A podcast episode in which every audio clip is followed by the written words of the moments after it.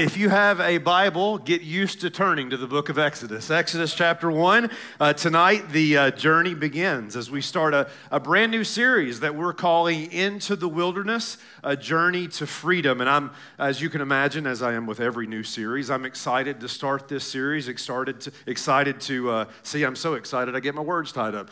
Excited to start a series on uh, really what is one of the most important books in the Bible. Uh, and there's reasons for that, several reasons why uh, studying the book of Exodus is so important. And I'll give you just a few of those and then we'll dive in. First of all, uh, the, the Exodus is really the first major act of redemption, major act of redemption uh, in the Bible. In fact, it's where God redeems a people to himself. It's the major redemptive act of the Old Testament, which really sets the stage for the redemptive, the greatest redemptive act, which is the cross of Jesus Christ. And so the Exodus is often something that's referred back to to understand what Jesus does. In fact, you could almost say it this way the Exodus is the gospel of the Old Testament. So if you want to know the gospel, and we're all about the gospel, amen. If you want to know the gospel in the Old Testament, the Exodus is the clearest narrative to give you God's redemptive plan. Uh, and so it sets the stage for what we know as the gospel of Jesus Christ. Next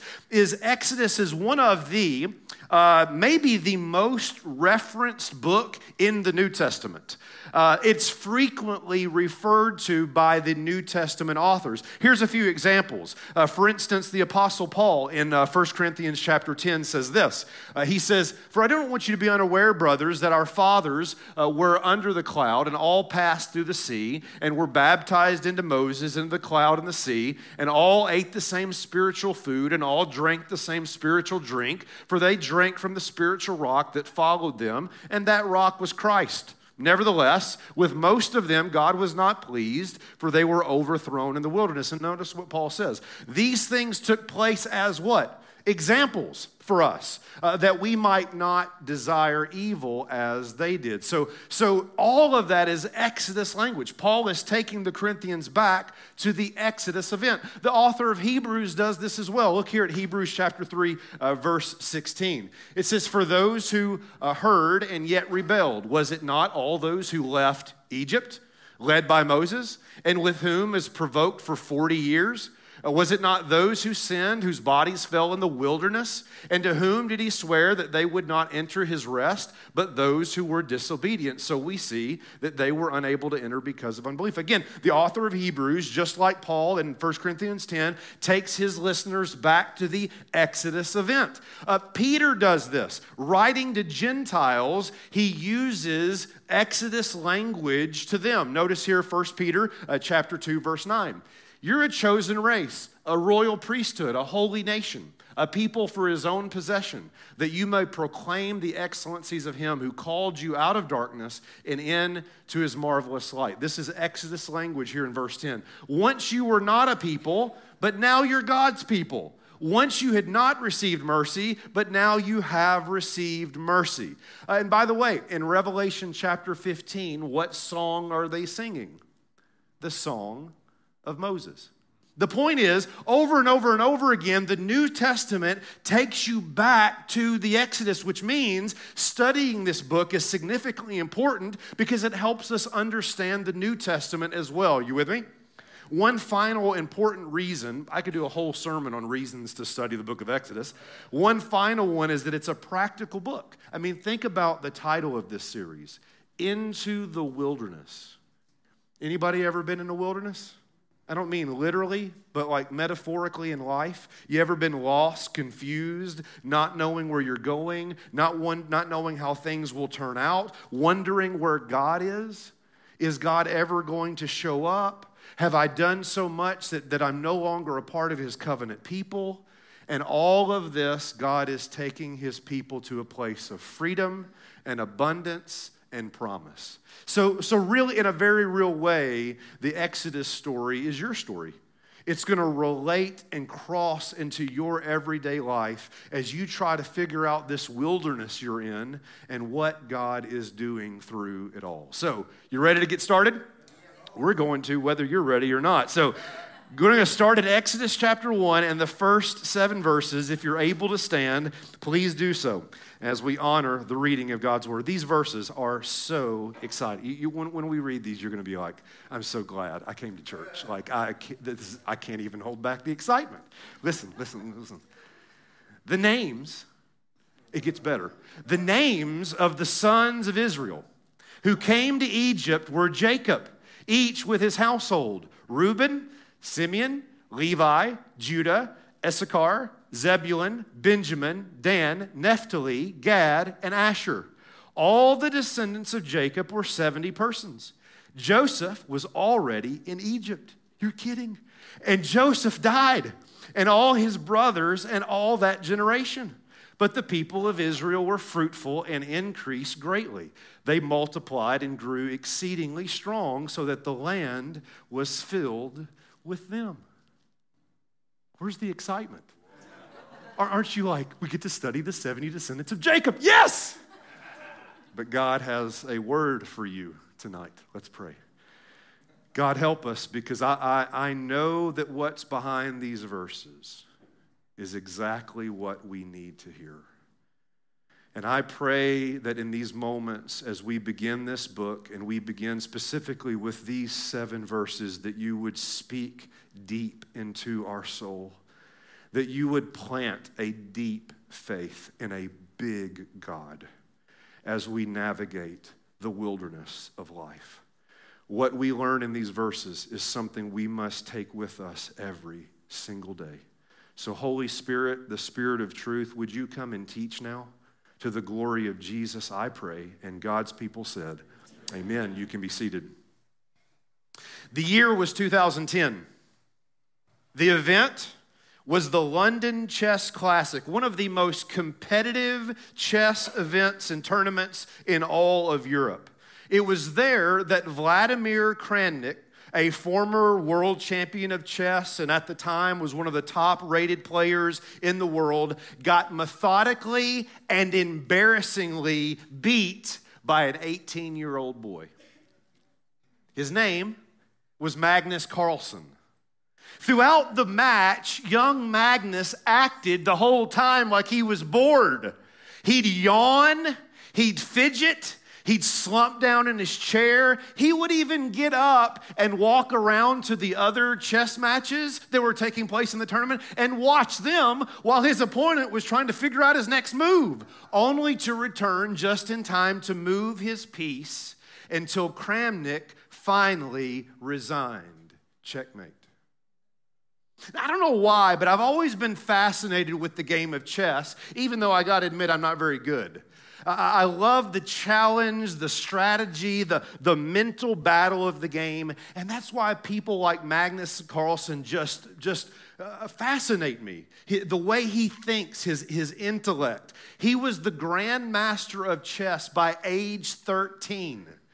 To put that in context, that means he's 13 years old and he's beating the best chess players in the world. By age 19, he's ranked the number one player in the world, making him the youngest ever to hold that ranking. He got the nickname of the Mozart of chess. Let me give you just an example of how good he is.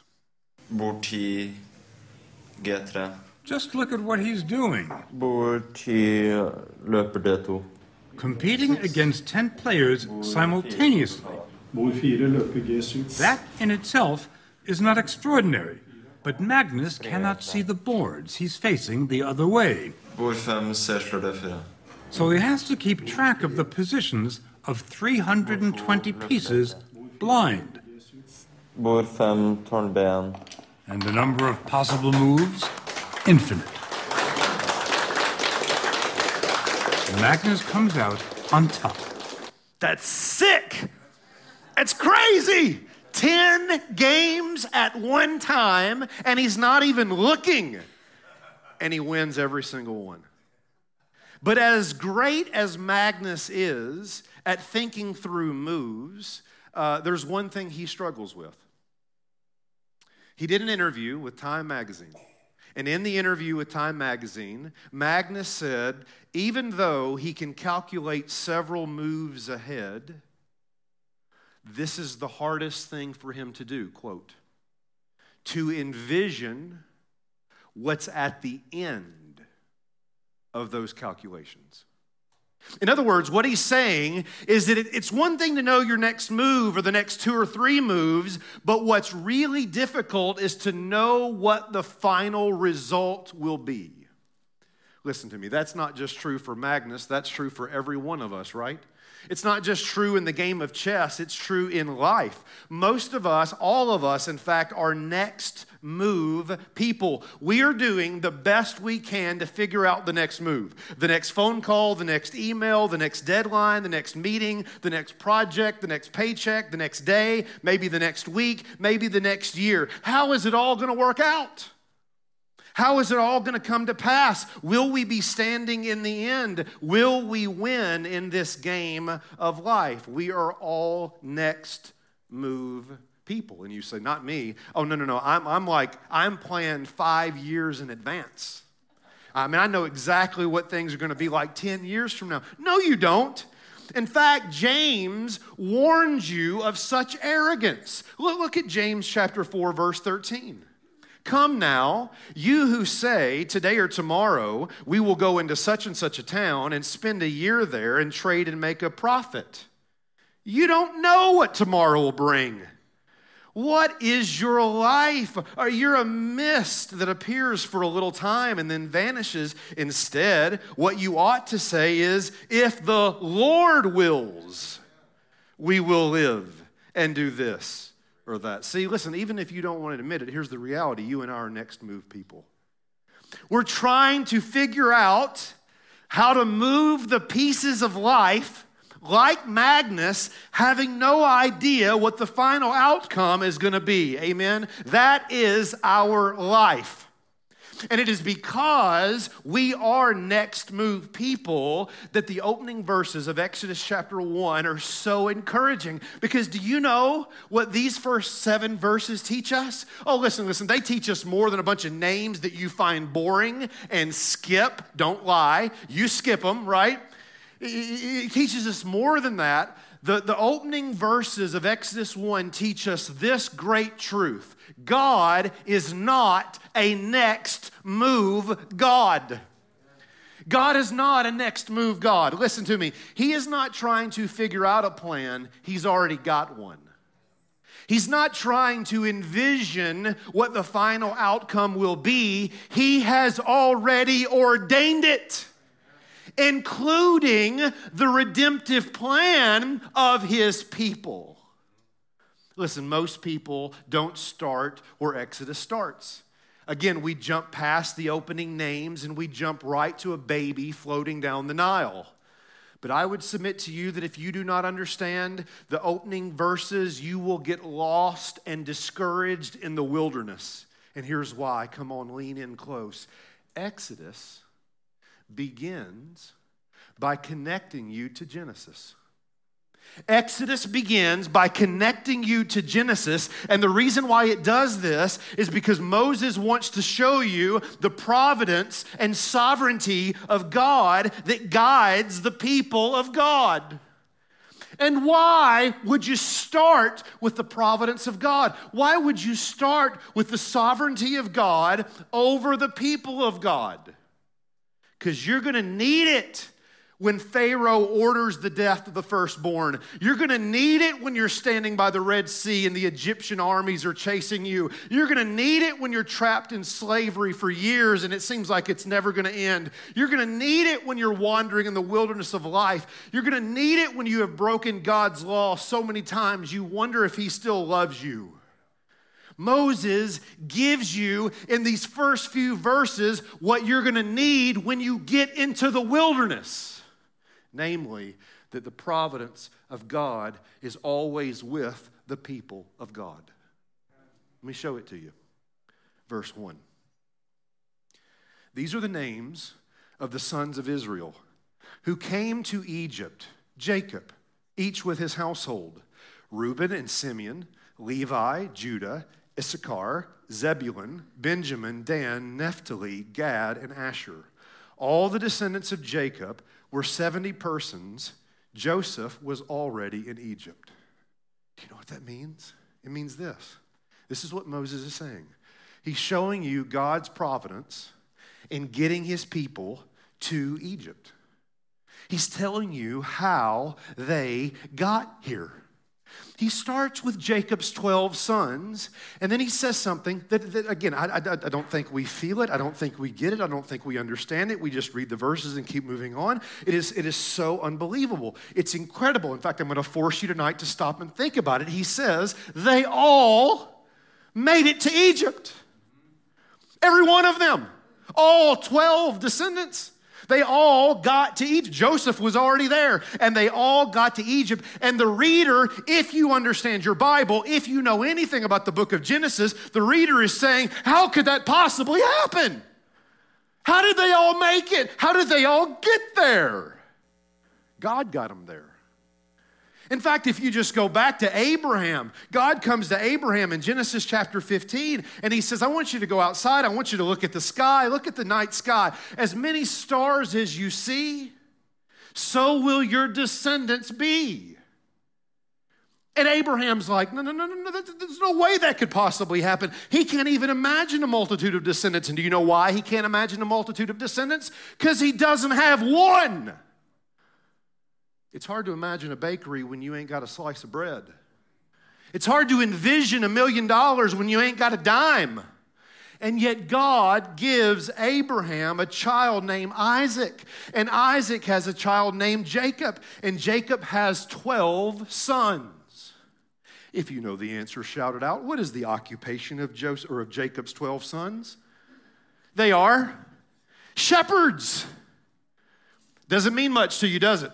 It's because we don't really understand shepherds, even though we've talked about it many times in passages like Psalm 23 and, and John chapter 10. Uh, shepherds lived a very dangerous life. I mean, imagine getting an insurance policy if you're a shepherd because shepherds faced danger every day. They would face bears and wolves and lions and a host of threats that would be out to kill the sheep. That, that, that's why when, when, when, when Joseph's brothers try to tell their dad that he's dead, what do they do? They take his coat, cover it in blood, and make it look like he was killed by an animal because that would be normal. It, would be a, an occupational hazard. You, you, you just get killed when you're a shepherd.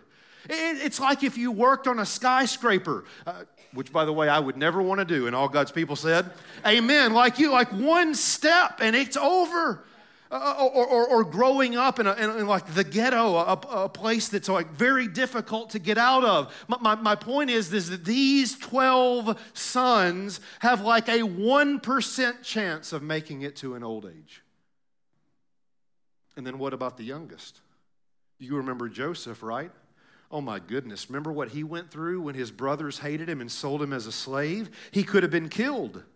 But instead, he ends up in Potiphar's house where he's wrongly accused and put in prison, and he could have been killed.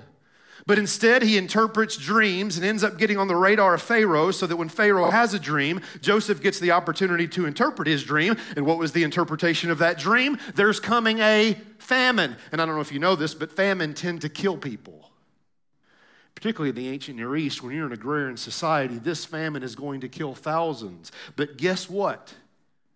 All 12 brothers make it to Egypt. Moses is telling the reader, oh, lean in through barren wombs and dangerous occupations and jealous brothers and broken family relationships and being sold into slavery and accusations and imprisonment and threats of famine and starvation over a period of many, many years. Guess what God did? He got his people to Egypt. God preserved his people. And they all got right where they were supposed to be. Not one was lost, not one was killed. God preserved them. Why? Because he ain't a next move God. He's not lost in the details trying to figure out how it's all going to come to pass. He is sovereign and he gets his people precisely where they're supposed to be. This is one of my favorite illustrations. I, I think I used it years ago, but I, I want to use it again. It's, it's a a book called uh, Changed Everything by Jeff Greenfield. It's a book about alternate histories. And, and what Greenfield does is he talks about there are small events in American history that, if they had just been slightly altered, uh, the results would have had a huge effect on life as we know it. And he gives one, uh, a very unknown event in the life of JFK. He writes that in December of 1960, JFK was president elect. Uh, at the Kennedy's home in Palm Beach, Florida, uh, many don't know there was a suicide bomber who was uh, armed in dynamite waiting outside their home with the intent to kill Kennedy. Uh, the bomber hesitated. And the reason he hesitated, in fact, he ends up being arrested and um, doesn't kill Kennedy. And the reason that he hesitated is because as JFK was about to leave, Jackie Kennedy walked to the door holding their baby. And upon seeing the baby, the bomber freezes decides not to go through with it, and the rest is history. And this is what Green, Greenfield writes. Listen. Suppose JFK Jr. had been sick with colic. It's likely Jackie doesn't come to the door holding him. It's likely Kennedy is killed. Lyndon Johnson becomes president. Johnson, unlike Kennedy, would have taken the advice of the top military leaders during the Cuban Missile Crisis. This would have likely led to a nuclear confrontation between the U.S. and Russia. So, Greenfield suggests, you're alive today because a baby in Palm Beach, Florida, in December of 1960, didn't have colic. The point, faith family, God is sovereign over the details of life, even the messy ones. I'm not going to take the time, but there's a story, many stories, behind each one of those names. I'll give you just a few. Jacob is a deceiver. Reuben committed incest. Simeon and Levi committed mass murder on and on and on. These are sinful people. But can I just tell you something that ought to encourage you tonight? You ready for something good? Listen, listen. Notice it on the screen. God does not preserve his people because they are righteous, God preserves his people because they're his people. God preserves his people not because they're righteous, not because you have it all together, but because you're his. He gets you where you're supposed to be because you belong to him. Moses tells us that God gets his people to Egypt. And you say, you might ask, why didn't God use better people? My professional opinion of that is because there aren't any. They're messed up just like we are. If God doesn't use sinners, he doesn't use anybody. Amen? And God got them through their sin and all right where they were supposed to be. Listen, faith family, your sin never puts God in checkmate never puts God in checkmate. God got his people to Egypt. Here's the second point. I only have two points tonight, so be encouraged. Verse 6 and 7. Then Joseph died, and all his brothers, and all that generation. But the people of Israel were fruitful and increased greatly they multiplied and grew exceedingly strong, so that the land was filled with them. The first point, God got his people to Egypt. Second point, God got his people through Egypt. Again, you see the providence of God here in these opening verses. Moses tells us that he didn't just get them to Egypt intact, he got them through Egypt. Not only should we, listen, listen, you should read these verses, but oh my goodness, that's amazing. How in the world did they get there? Because I know the book of Genesis and it's like impossible that all this would even happen and they'd get there. And then it's like next to impossible that these people would survive. They, they get through Egypt. These 12 sons become 70 persons, 70 descendants. And then those 70, Moses said, grew to a great multitude. They are great in number. And if you know anything about human history, you ought to be saying, it's amazing that that happened. It's absolutely astonishing that I, let me, can I, can I prove it to you? All right, you ready? Here's, here's a test. Here's a test. Show of hands. Show of hands. How many of you have ever met a Hittite? Nope. How many of you have ever met a Hivite? No hands. How many have ever met a Philistine? Nope. How many have ever met an Amorite? Why? Because they don't exist anymore. When a people absorb another people, do you know what happens to the people that get absorbed? They go extinct. They, they're, they're gone. They exist no more. Faith family, it is historically unheard of that a people would be absorbed by another people and not cease to exist. In fact, there's really only one, there's maybe a couple, but one main way that a people that gets absorbed by another people remain a people. They're made slaves. Why? Because if they're slaves, no one will want anything to do with them. If they're slaves, the Egyptians won't want anything to do with disgusting slaves. In other words, what do you see here? Oh, this is deep. You ready? Here it is on the screen. God was sovereign over their slavery because it kept them separate. How did God make sure his people made it through Egypt? By making them slaves. He is sovereign over what they're going through. He is sovereign over their suffering. Why? To multiply them and grow them and see that they do not cease to be.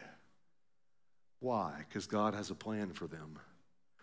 He gets them to Egypt and he gets them through Egypt. He sustains his people in a foreign land. And that is why, dear friends, I shake my head in confusion when Christians start freaking out over election results and Supreme Court decisions. I have heard this so many times in my years of ministry. Well, we're just one president away from Christianity being removed. We're just one Supreme Court decision away from Christianity being gone. We're just one more generation away from Christianity no longer. Stop it! The U.S. government has no authority over whether or not Christianity exists. God does. Jesus builds his church, faith family. Come on. Do, not misunderstand what I'm saying. I want America to align with godly values, and I want American leaders to be godly people. Yes and amen. And, and we, we vote that way and we, we engage in that way. I'm not, I'm not suggesting that at all. I'm simply saying this God will sustain his people in America just like he sustained his people in Rome, just like he sustained his people in Egypt. Christians aren't going anywhere because God's not going anywhere. He got you to where you're supposed to be, He's going to get you through where you're supposed to be. The providence of God over the people of God.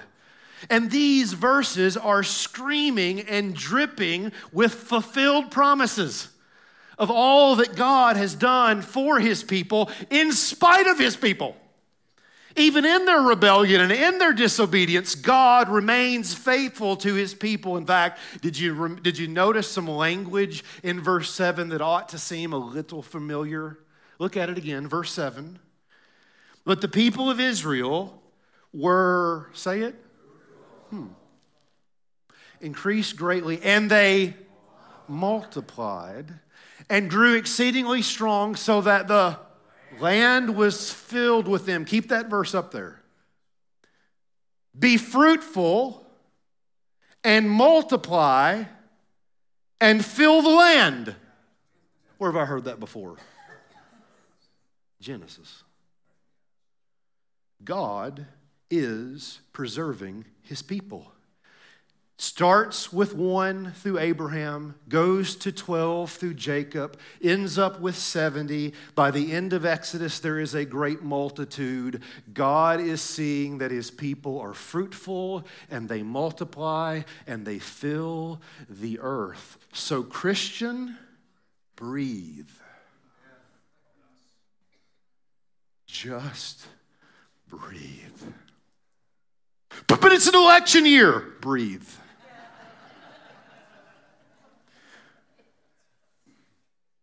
But I just got laid off of work last week. Breathe. God gets his people where they're supposed to be, and he gets his people through.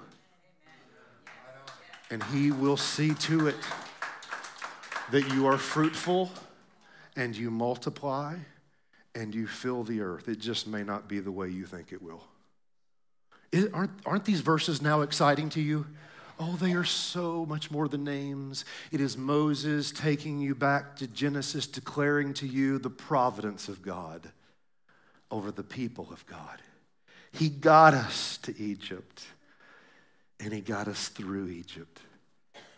So, what do we take away from this as we close? A few words of application, and I'm done. This, this is said to your heart and to my heart tonight. Listen. Number one is this trust God to move the pieces. Trust God to move the pieces. Listen, listen, come on. Some of this stuff that I talked about tonight in a few short minutes, whether you believe that or not, in a few short minutes took years, decades, generations. God is not moving his redemptive story along according to your timeline, he's moving it according to his. Why? Because it's not your story. It's his story, and he's moving the pieces how he wants to move the pieces to accomplish his sovereign plan. And we just ought to be grateful that we're a part of it. I don't know what you're going through right now, but trust God. Like, see this and think, you know what? I'm Joseph in a prison cell wondering what in the world is God doing? He's moving the pieces to get his people where they're supposed to be. Number two, trust God to get you to the end. Trust God to get you to the end. Faith family, the ability to write your story is an ability you don't possess. The ability to write your story is an ability you do not possess. God is the one that will get his people where they're supposed to be. Paul says it in Philippians 1 that he is the one, that Christ is the one that will finish the work he started. Listen, yes, we are to work out our salvation with fear and trembling. We are to be active. I might preach a series sometime on the word abide how we are to be actively pursuing Jesus. Oh, make no mistake that we are to be active in our faith, and, and faith without works is dead. Yes, but it is God who is sovereign and ultimately gets his people to the end. You may not feel like you're going to get there, you're going to get there.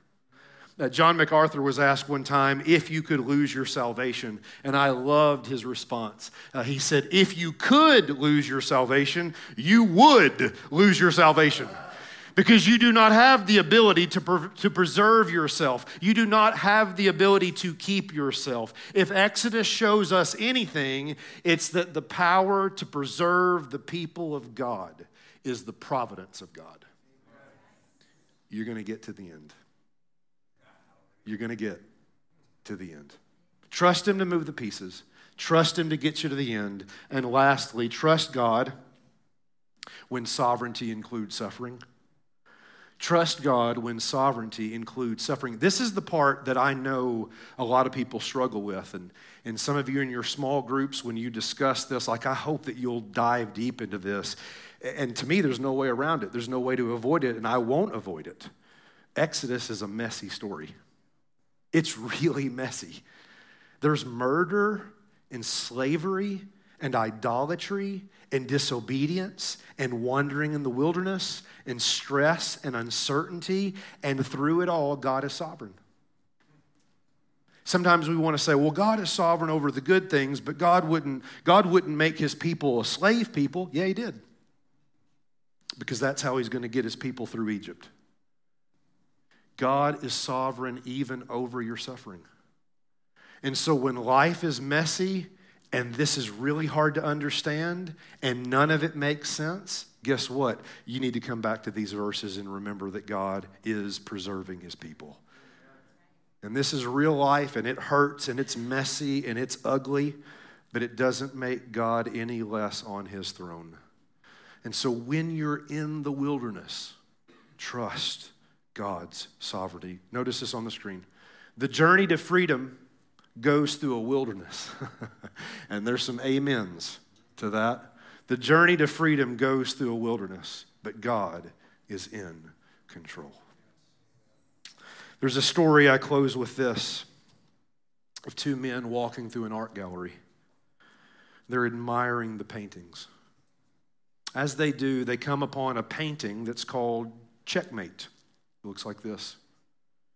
It's a, it's a picture of the devil on the left playing a man. And the devil has the man in checkmate.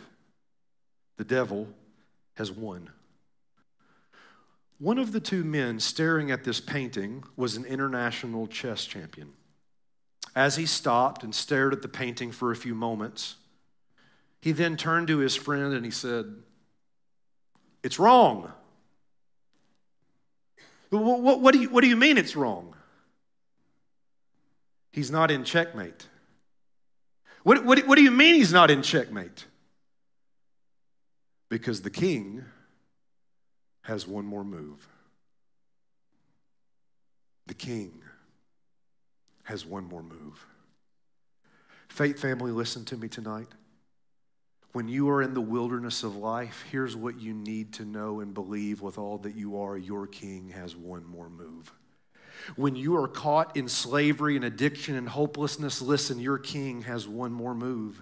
When you are standing by the shore of the sea and enemies are coming after you, your king has one more move. When you have completely screwed up your life like Moses did and you think it's over, I'm finished, God will never use me again, remember, God has one more move. And how should you know that's true?